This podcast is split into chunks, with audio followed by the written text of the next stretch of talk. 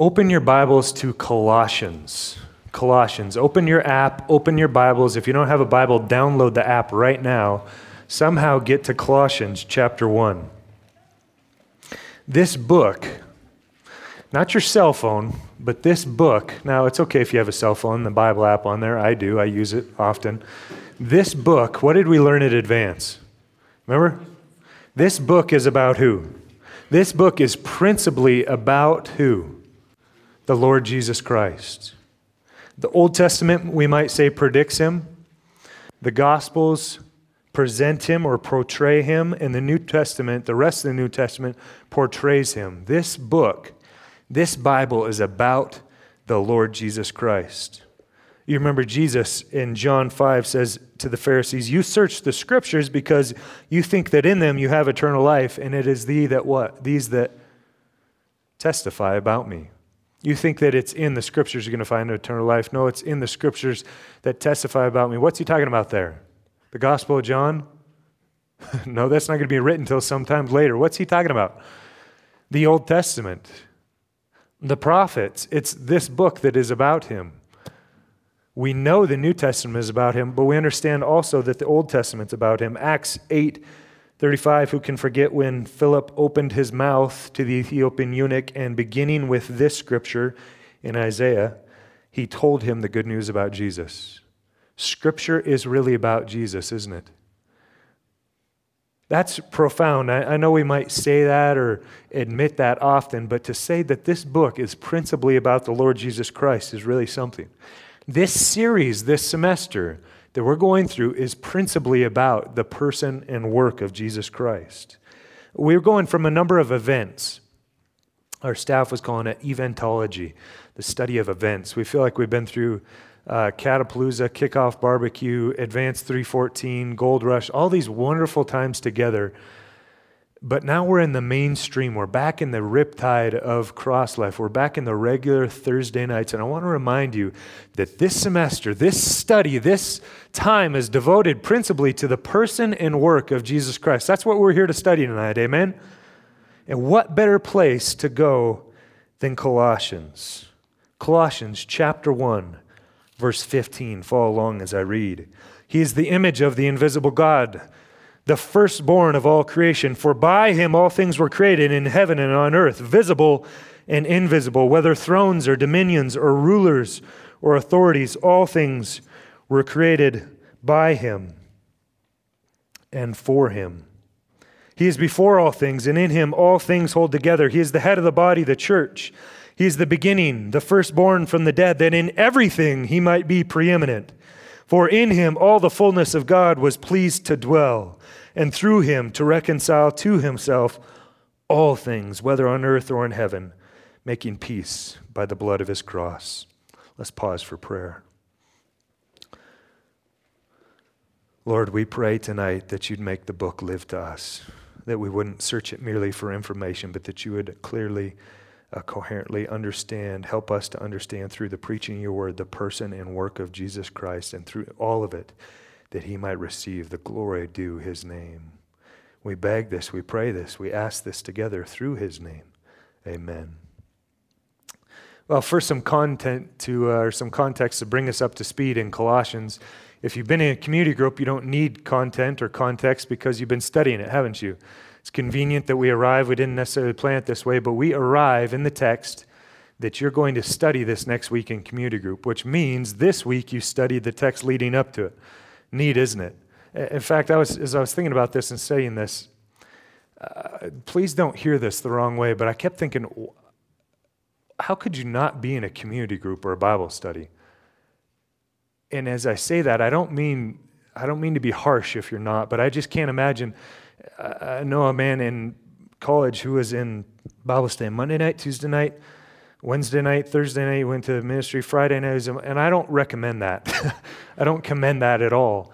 But I can't imagine not wanting to be in and around in close proximity to other believers to study what we're going to study tonight. But for the, uh, for the benefit of those who aren't in community groups regularly, I want to bring you up to speed with Colossians.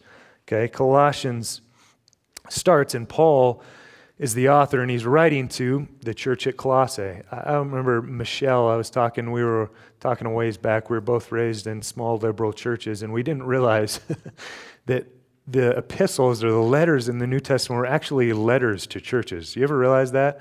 Remember when that kind of light came on? Like these aren't just fanciful stories. This is an actual author writing an actual book to an actual church.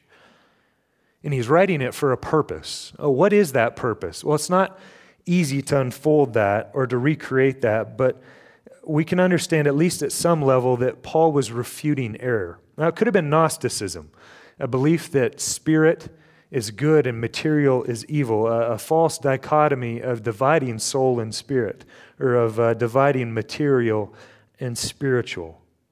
Uh, Gnosticism taught that Jesus was not God, but a created being from distant emanations from God. They didn't believe God would create because material or matter was evil. So they believed that distant emanations from God created matter, and one of those good creations was Jesus. Uh, it could have been that, or it could have been simply a mingling of the paganism of the culture with the truth. The goddess Cybele, we were going to name our daughter that till I found out that it was a goddess in Colossus. No, I'm joking, we weren't going to name her that. the goddess Cybele was being worshipped in and around uh, Colossae. So there was this paganism that was going on. Paul might have been refuting some of that area uh, or some of that doctrine. Cybele was whipping people. The doctrine was about ecstatic states, this hyper emotionalism. It was mixing truth with the error of the culture. It could have been Montanism, which advocated freedom from the responsibilities of daily life and rigorous fasts and penance. You know what penance is? Trying to atone for your sins yourself. Could have been advocating those things to get rid of sin. Montanism. Sounds like Montanaism, doesn't it? like we've created our own religion. Whatever ism it was, we don't know for sure. We do know that Paul was refuting error in Colossae. Now, why do I tell you all this? Is it to be over technical or to take you into the place of Colossae? Well, in some ways, I want it to help you. I tell you it because I want to help you understand the text better. Why Paul is writing what he's writing. But I tell you also because not much has changed since Paul penned this letter, has it? These heresies sound all that different from what we see today. Whatever it was, like every heresy since, it toyed with the person of Christ, even dismembered true doctrine, true person and work of Jesus Christ. It diminished his deity, it stole from his sufficiency, it dismembered his supremacy. This dealt a vital and deadly blow to the person and work of Jesus Christ. And Paul meant to deal with it and to deal with it fast. And so, right at the beginning of Colossians, he starts in strong. It's difficult for us to reconstruct or understand this exact error because Paul, partly because Paul spends so much time enforcing truth, not merely refuting untruth. You see what happened there? Paul spends most of his time enforcing truth, not dealing with untruth. That's what we're going to do tonight. But if you look at the verses prior, that's verses 13 and 14, you'll see how we transition into verse 15. Look at verse 13, talking about Jesus. He rescued us from the domain of darkness and transferred us to the kingdom of his beloved Son, in whom we have redemption, the forgiveness of sins. If you look at these verses, you'll see and notice how Paul often transitions into rich theological truths about the person and work of Jesus Christ. He starts off with just mentioning his person in theology, and then he goes into praise and doxology. It's almost like in Paul's mind, they're never apart. Theology and doxology, that is worship and praise and thanksgiving, are never far apart in Paul's letters or in his thinking. And it's my prayer that they'd never be far apart in ours. His person and his praise should be inseparable. It's like I can't improve on what Rick Holland said last weekend. Jesus is amazing. Are you amazed? It's obvious to me that Paul was amazed. It's obvious as you read through his letters that he was taken aback again and again with the person of Jesus Christ. Every time he started to talk about him, it's almost like he explodes beautiful truth about him. This text is no exception. So as tonight, as we look about as we look at one of the paramount scriptures about Jesus, it's my prayer that our eyes would be fixed on him and our minds would be set to behold the glory of him and the certainty of his person and work this evening. verse 15. This first section, as you see on your outlines there, is the Lord of creation. He's the image of the invisible God, the firstborn of all creation. Text says he is the image. That is to say, the icon is the word there. He is the stamp or the exact representation of God. We see this in 2 Corinthians 4 4, where Paul writes, in their case, uh, he's talking about the, the people who are blinded and can't see, unbelievers. It says, in their case, the God of this world, that Satan, has blinded the minds of the unbelievers to keep them from seeing the light of the gospel, the glory of Christ, who is, remember what it says? The image of God. Christ is the image of God. Uh, God is invisible. It doesn't take much New Testament study to understand that. 1 Timothy 1 17, other places. We know we've established that God is invisible. But in Hebrews 1 3, like we read earlier, we understand this, or we see this, that Jesus is the radiance of the glory of God, and get this, the exact imprint of his nature. He upholds the universe by the word of his power. What does it say about Jesus? He is the exact imprint of his nature. It, the language portrays the engraving uh, that you would have on wood, an exact stamp in clay or a brand on an animal. I remember growing up on the ranch we grew up on, we'd take this brand, and you've been around this, we would brand cattle, and it would leave always the exact same imprint, representation of the brand on the animal. The text also says he's the firstborn. The firstborn. How are we to understand this? Well, Paul included this word in here again to dispute a, heresy. Not to mention, not to help us understand that he was the firstborn in the sense of chronology. We know that Jesus wasn't the firstborn. That's nonsensical. Uh, it was Adam, or you might say Cain, who was the firstborn of a woman. He couldn't have come into existence. He was the Alpha and the Omega, and so it doesn't make any sense for him to be first in chronology. But Greek and Jewish culture taught that the firstborn was the ranking son, not always the oldest son, but the highest ranking son who had received the right of inheritance. So, whether he was oldest or not, whether he was first chronologically or not, he was the highest ranking. Uh, the term was used of Israel in the Old Testament, though it wasn't the first nation, certainly, it was the first in rank. So, Paul probably borrowed this word from his upbringing, using the word to express someone who's especially honored or who is notable or the person who should receive attention. He's the firstborn. It's as if Paul is saying again, like he did in Romans 11, from him, through him, to him are all things. If this firstborn language is true, you'd expect to see it in other places, wouldn't you? Uh, turn with me back in the Old Testament to the book of Psalms. Put your finger in Colossians 1 and turn to Psalm 89. I think it's really important for us to understand this language because Cults nowadays will use this language to teach that Jesus was born or that he was created. That's certainly not what Paul's getting across, and you see that in Psalm 89, verse 27, where it says, I will make him the firstborn, the highest of the kings of the earth. I will make him the firstborn. It's talking about David here the highest of the kings of the earth. Does that mean that David was the first king chronologically? You know anything about the Old Testament, you know that's not true. But we do understand that the, David was, what's the text say? The highest of the kings of the earth. Jesus is the highest. He is paramount. He is preeminent. Jesus could have not been the created because he is the creator. That's nonsensical. The more you study this passage, the more we get into it, the clearer that gets. He is the highest rank. He has received the highest inheritance as the firstborn. Listen to what Calvin says. We must be careful not to look for him, that's God, anywhere else. For apart from Christ, whatever offers itself to us in the name of God will turn out to be an idol. Don't look anywhere else. You want to understand who God is, what he's like? Don't look anywhere else. Look to the person and work of Jesus Christ. Verse 16 For it's by him that all things were created in heaven and on earth, visible and invisible, whether thrones or dominions, rulers or authorities, all things were created through him and for him. Now, Paul states the grounds, Christ's grounds for his dominion. He made it, he owns it, he says, by him. He's the active agent in creation. Uh, Matt talked about this about two weeks ago, where he was talking about the pre the pre incarnate existence of Christ. Christ was before all things, He created all things.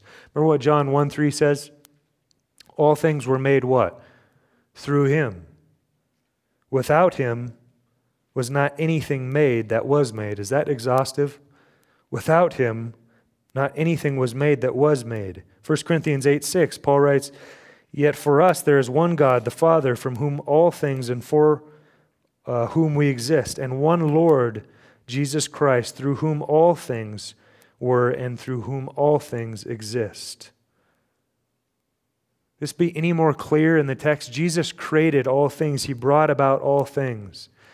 Let me tell you the key to unlocking, the secret key to unlocking this text. I tell you, secret, it's understanding this, what the word all things means in Greek. You remember this? You might want to write this in your Bible right beside the word all things. It's really important. You ready? The word all things in Greek means all things. You can write that in. You don't have to write it in, it's already in. You see what I did there? I set you up. I saw some of you were like, oh, this is a good one. I'm going to get. All things. The text is clear. You don't need to understand Greek to understand this. All things. Jesus created all things everywhere. It's as clear as it could be, but in comprehensive mood and language, Paul elaborates further. First, by describing the locality of what all things are, or the place. He says, on heaven or on earth. What's he saying? Everywhere. Not only mankind, but every created thing from uh, tadpoles to Tyrannosaurus rex, from bacteria to the behemoth in Job. Everything that you can imagine, everything that you can think of, exhaustively was created by and for Jesus Christ, whether in heaven or on earth. Next, he mentions optically what we can see or not see, material or immaterial, visible or invisible. Jesus created both body and soul, soul and spirit. He created joints and marrow. He created, he created everything. He created what we can see, he created what we couldn't see. He created material, he created immaterial. Jesus created all things. Whatever their perceivability by human senses, Jesus created them. Their source is one, the Lord Jesus Christ. Next, Paul gives the Jewish order of angels. This is kind of interesting. I didn't understand this when I first started studying this. but he says here thrones or dominions, rulers or authorities. This includes good angels and evil angels. Includes good superpowers or supernatural powers and evil supernatural powers. Look at, if you're back in Colossians, you should be because we just went to verse 16 from Psalms. But look at Colossians chapter 2, verse 15. This is where Paul celebrates Jesus' triumph on the cross, and he says, He disarmed the rulers and authorities and put them to open shame by triumphing over them in Him. So there are evil supernatural powers that aim to deceive, to destroy the human race, and they've been decisively defeated at the cross where Jesus disarmed them and made his people completely secure through faith in Christ. This is to say that these things are the, uh, the angelic hierarchy. Okay? They, uh, why does Paul mention this? I don't want to get so detailed that we just get lost in every little thing, but you're already in chapter 2, verse 15. Look at verse 18. You'll see there that they had a problem with angel worship. Let me get back to Colossians 2:18. Let no one keep defrauding you of your prize by delighting in self-abasement and the worship of angels, taking his stand on visions that he's seen inflated without cause by his fleshly mind, worship of angels. The Colossae people, the Colossae Christians were confused, and some of them were even worshiping angels. You think that's wild? I'd never do something like that. That's what I thought too. Do you know that in college, when I was playing football, a well meaning friend gave me a pennant? And uh, he was on the team with me, and he was a Catholic good friend, and he gave me this pennant that talked about an angel that was going to protect me. You say, Tanner, you didn't bow down to that angel. No, I didn't. But I'd wear it around my neck for symbolism, kind of as a protective thing. Now I wore it to be cool too, not because it was cool, but because I thought it was cool. We're not that far removed. Not much has changed since Paul was beheaded. Not much has changed since Paul wrote this letter. We're still confused. If, if you're on Facebook at all, it doesn't take more than about a day to see someone sharing a post about a protective angel. If you share this with three people, so and so is going to protect you. You say, that's just silly. Is it? Is it? It's replacing the character and work of God with angels. And that's what the people at Colossae were doing. And so Paul says that Jesus created those things. He's above those things. That's what Hebrews spends so much time on. Finally, at the other book end of the verse, back to verse 16, in utter, again, comprehensive attitude, he says, again, all things were created, what? By him. Remember our key to the text? Ta panta. That's the word. All things. All things. It's not, uh, that's not that we were also created for him. That's not all, I should say. That it's not all to say that he created us. The text goes on to say we were created for him. That is to say, for his good pleasure. It's not that all these things immediately give him praise, but that's was that is their design. That's our design. That's our function. We're not an end, but a means to point to the Son. We all exist to please, to magnify, to lift up the Son. All are meant to serve his will and to contribute to his glory. So, whatever it is, whether his most malicious enemy or his most jubilant servants, all things are created by him and for him. Barnes puts this well when he says, The universe was built by the Creator to be his own property, to be the theater, get this, on which he would accomplish his purposes and display his perfections. Did you catch that language? The universe was built by the Creator to be his own property, to be the theater on which he would accomplish his purposes and display his perfections. You want to know what the earth was for? It's his theater. It's his showplace to display his glory, his purposes, his perfections. Verse 17 says, He is before all things, and in him all things hold together. He's before all things. You know John 1 1. In the beginning was the Word. And the Word was in the beginning. You remember John 8 58, what Jesus says there? Before Abraham was, what is it? I am. I was in Jerusalem. I'm sure I've told you the story about when I was there a while back. Uh, was three, four years ago now, and I talked to a young Jewish man, and we were discussing the gospel and Jesus as Messiah and some things. And I said to him, just out of curiosity, I said, What would you say? What would someone say in Jerusalem if I walked up to them and said, Before Abraham was, I am? I explained what that was. I think maybe that's all I said. Before Abraham was, I am. You know what he said? He said, They'd probably kill you. It's ironic, isn't it? Remember what the Pharisees tried to do to Jesus? When he said, Before Abraham was, I am. He's claiming to be the great I am. He was at the beginning, he was before all things. In the beginning was the Word, and the Word was with God, and the Word was God. Jesus was at the beginning. All things hold together, the text says, or endure. That is all things. What's the key to unlocking the text? Knowing the, the Greek word all things means all things, all things on a microscopic level, on an atomic level, neutrons, protons, electrons, even, remember what the smallest ones are? Quarks. Even quarks.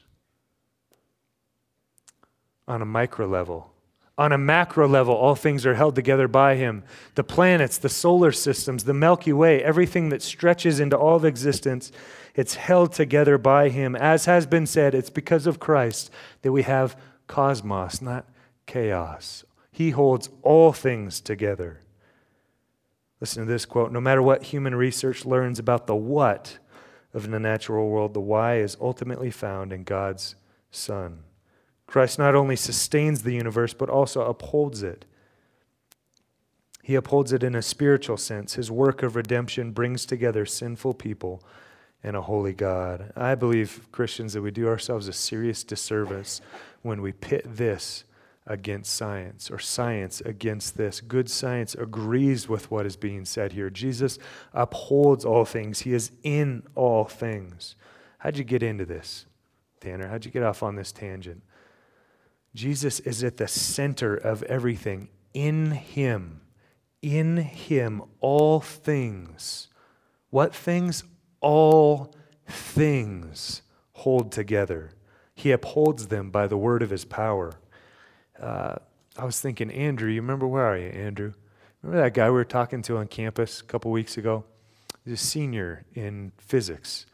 And we're sitting with him over lunch, and we were talking to him. And uh, God got brought up. And it was so interesting to me, without any church background or hardly any church background.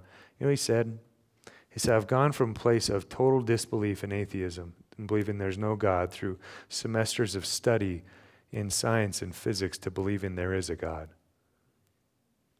Apart from any outside influence, only studying science. Now, science isn't an end in itself, is it? No, it's a means to point us to the glory of Christ. That was fascinating to me, not altogether surprising to me. In Him, all things hold together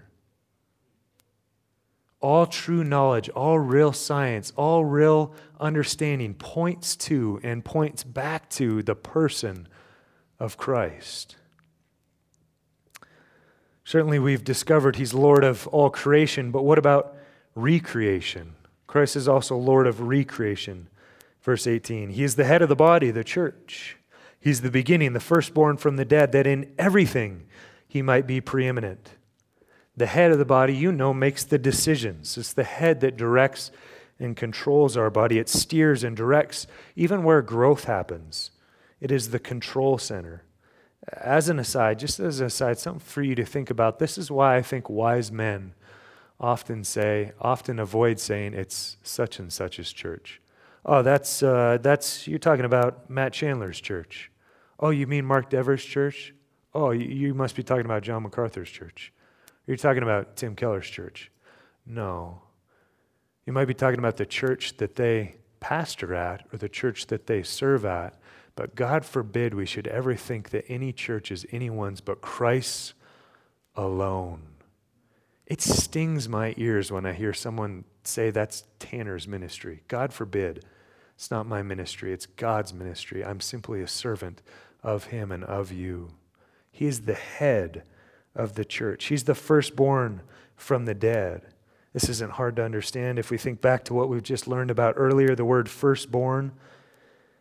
If you're taking notes, you can cross reference Acts 26 23. You remember this. Paul is making his defense before Agrippa, he's given his testimony. He says that Christ must suffer, and that by being the first to rise from the dead, he would proclaim light to both our people and to the Gentiles. What's he saying? He's the firstborn from the dead. That's the exact language he uses. He's the firstborn from the dead. Now, was Jesus the first to rise from the dead? No, not by any stretch. He raised Lazarus from the dead. He can't be the first to rise from the dead. But in among those who raised from the dead, who were raised from the dead, he is preeminent. He is the highest rank. He is first over all. He is supreme over those who have been raised from the dead. He is supreme over creation. But his resurrection made him first in respect to his church. So he is not only preeminent in being raised from the dead, but the text con- continues, he is preeminent in everything. Listen, by rising from the dead, Jesus spiked the ball. Game, set, match. It was over. Salvation accomplished. Redemption finished. Jesus has always reigned supreme, ruled supreme, but now we recognize in a special way he rules over what he's redeemed and restored because of his resurrection, because he was firstborn from the dead. In everything, look at, in everything, he is preeminent. He is paramount. He has the paramount rank. He is outstanding in importance. He reigns supreme over everything. When we try to describe this, when we try to wrap our minds around it, we just run out of language, don't we? Jesus is Lord over all. He is the preeminent one, He is supreme. That's why Kuyper said, There is not a square inch in the whole dominion of our human existence over which Christ, who is sovereign all, does not cry, Mine. Christ is supreme over every square inch of what He's created. He owns it. What things? All things. He is supreme over all. Christ ought to be supreme in our schoolwork. He ought to be first place in our recreation. He ought to be first place in our Thursday nights. Not by order and priority in an absolute sense. Uh, not in the sense that I organize, I don't organize my life into, say, God, family, work. what Rick said last week, and it's not that God, it's not that Christ is above all things, it's that he's first place in all things. So Christ is first in my worship of God. Christ is first in my study of God's word. Christ is first in my work here at the church. Christ is first in my marriage and my recreation. I pray that he is. He's not always, but I pray that he's first place in all those things. He's not a part of your life, but he is the point of your life. He is intricately tied to everything that we do. Think about it this way uh, Where do you work? I'm brave enough to say where they work? They're really excited about it. Where do you work? Shout it out. Seriously? None of you work? You are all lazy. where do you work? The airport. At the airport, he is first over everything. Do you direct planes?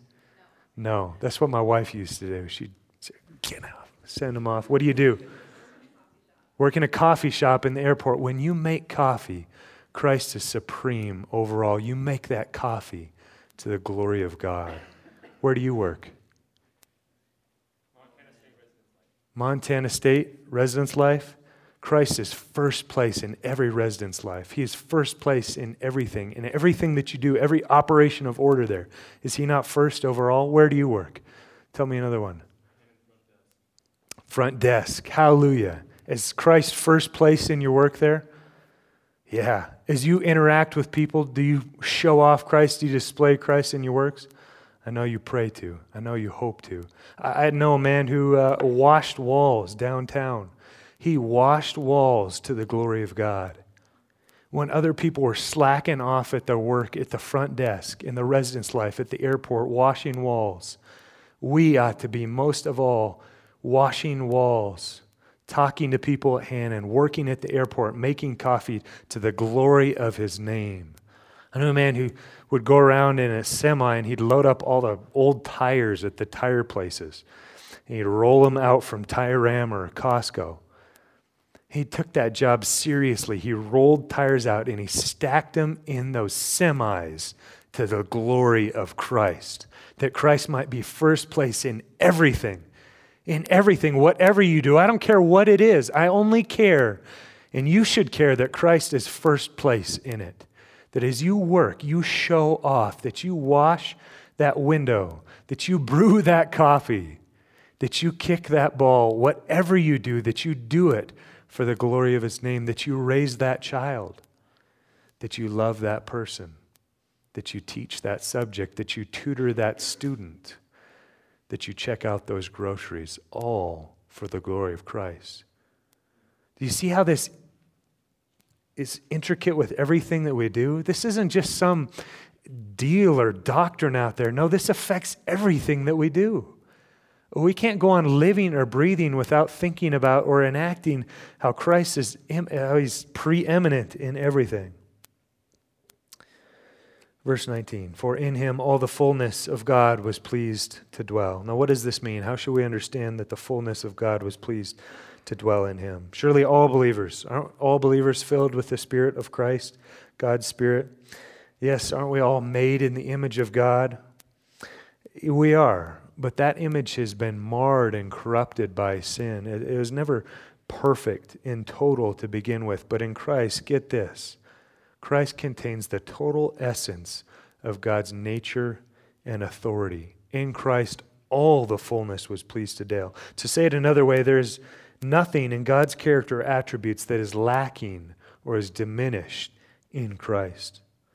Paul, interestingly, I think, does a word play here. He uses the word fullness, which was a popular term used by the Gnostics, that group that we talked about earlier, who claimed to possess the secret, supernatural, special knowledge that you had to have to be saved. It was a word that they used to refer to the combination of all supernatural influences.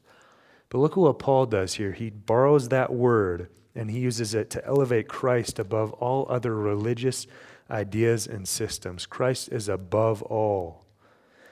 For in him all the fullness of God was pleased to dwell. As opposed to the Gnostic system of all saving power, all of God's nature and attributes reside perfectly and fully in Christ. Their fullness is seen dwelling in Christ. Listen to me when I say that Christ is indisputably a member of the Godhead. Colossians 2 9, for in him the whole fullness of deity bodily dwells. Not partial, not limited, not restricted, not developing, not evolving, not diminishing. All fullness, full fullness, fullness that is full, complete fullness, absolute fullness. Jesus is God. This is the creed that has tied all of Christian faith together down through history. Jesus is God. This text is far from murky, isn't it? Paul's doctrine it's, is clear. Its implications are inescapable. Jesus is God. Jesus is supreme. He is preeminent over all. He is lifted up above and over all. There's no other suitable way to understand this. The only question is having understood this through the text, what will you do with it? Once you realize that Christ is supreme, that he's lifted up, that he is preeminent, that all the fullness of God was pleased to dwell in him, there's no going back. You can't forget that. You can't unrealize that Christ is God. The only question is having realized that, having been taught that, having understood that from Colossians 1, what will you do with it? Will it affect how you brew coffee? Will it affect how you operate at Hannon? Will it affect how you wash cars? Will it affect how you live? Will it affect your eternity? You bet it will. If Christ is God, if He is supreme over all, then the only appropriate response to Him is total and complete surrender. It's by this authority, it's by this fullness that we understand verse 20. Through him, that is Christ, to reconcile all things to himself, all things, whether on earth or in heaven, making peace by the blood of his cross. Our study this semester, you know, is on, here's a big word, Christology. The study about Christ or a word about Christ. It's divided into, I want you to remember this, two things. The person, that is who is Jesus, and the work, that's what he's done. The first verses here, first things we've covered tonight have been about his person. Verse 20 is about his work. What is his work? See it here in the text. Reconciliation, reconcile to himself all things. God has reconciled to himself all things in Jesus Christ. First, we understood that Jesus made all things. Now, as, his, as their owner, though they were alienated, we, we might as well say we, though we were alienated away from, opposed to God, He has reconciled us to Him in and through Jesus Christ. Look at Colossians chapter 2 again, verse 13. And you were dead in your trespasses and the uncircumcision of your flesh. God made alive God made you alive together with him, having forgiven us all of our trespasses. He reconciled all things. Is this comprehensive? How many times have we seen this word all? You mark it in your Bible. I took time to do it in mine. This is our seventh all. All things. How has he done it? The text tells us he made peace where there was war by the shedding of his blood on the cross. Look at the two verses following this. We won't dive into them, but they're there in the text. You can look at them, verse 21 and 22 says, And you, who were once alienated and hostile in mind, doing evil deeds, he is now reconciled in his body of flesh by his death in order to present you holy and blameless and above reproach before him. He's reconciled us in his body through his flesh. You, you know Romans 5 1. Therefore, since we've been justified by faith, we have what? Peace we have peace with God through our Lord Jesus Christ. You probably remember seven verses later in verse 8. But God showed his love among us and that while we were still sinners, while we were still sinners, though we were alienated, though we were an enemy with God, Christ died for us. He, him, his. I see 15 in this text 15 he's, 15 hymns, he's. This text is about who? Jesus. It's all His. It's all His. John Piper says about this text, it's probably the most concent- concentrated description of the glories of Jesus in the New Testament.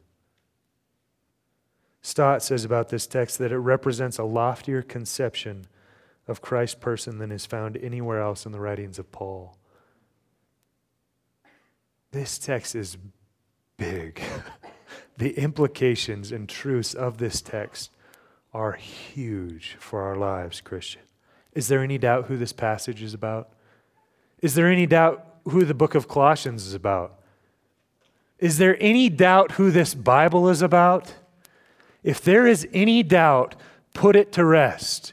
This book is about the person and work of Jesus Christ. Do you know him? Have you been found by him? Are you at peace with God through him? This ministry, this person, I hope you, is created by him and for him. I, I hope you're his, is what I'm getting at. I, I, I can't put any more simply than that. We've just talked about the one who is supreme over all things, Lord and King above all. And the only question remaining is Are you His? Do you know Him? I'll close with this quote by John Owen. It's from a book called The Glory of Christ, one I was trying to read this summer. It's a little bit thick in its language, but I want you to listen closely as I read it. I know it'll be a help to you as it has been to me. The revelation made of Christ in the blessed gospel is far more excellent, more glorious, more filled with rays of divine wisdom and goodness than the whole creation, and the just comprehension of it, if attainable, can contain or afford. Without this knowledge, that is the knowledge of Christ and the gospel, without this knowledge, the mind of man, however priding itself in other inventions or discoveries, is wrapped up in darkness and confusion. What is he saying? If you miss this all for the fanciful things that humans have done, human accomplishments, you miss it all. He continues, This therefore deserves the severest of our thoughts, the best of our meditations, and the utmost diligence in them.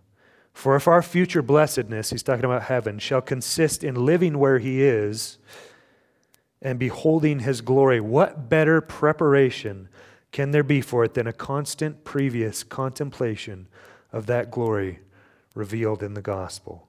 That by a view of it we may gradually be transformed into that same glory. What better preparation for heaven than this?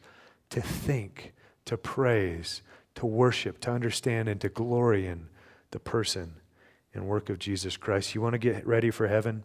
You want to live faithfully on earth? Meditate, memorize, be absorbed in this. He is the image of the invisible God, the firstborn of all creation. For by him all things were created in heaven and on earth, visible and invisible, whether thrones or dominions, rulers or authorities. All things were created through him and for him. He is before all things, and in him all things hold together. He is the head of the body, the church. He is the beginning, the firstborn from the dead, that in everything he might be preeminent. For in him all the fullness of God was pleased to dwell, and through him to reconcile all things, whether on earth or in heaven, making peace by the blood of his cross. Let's pray.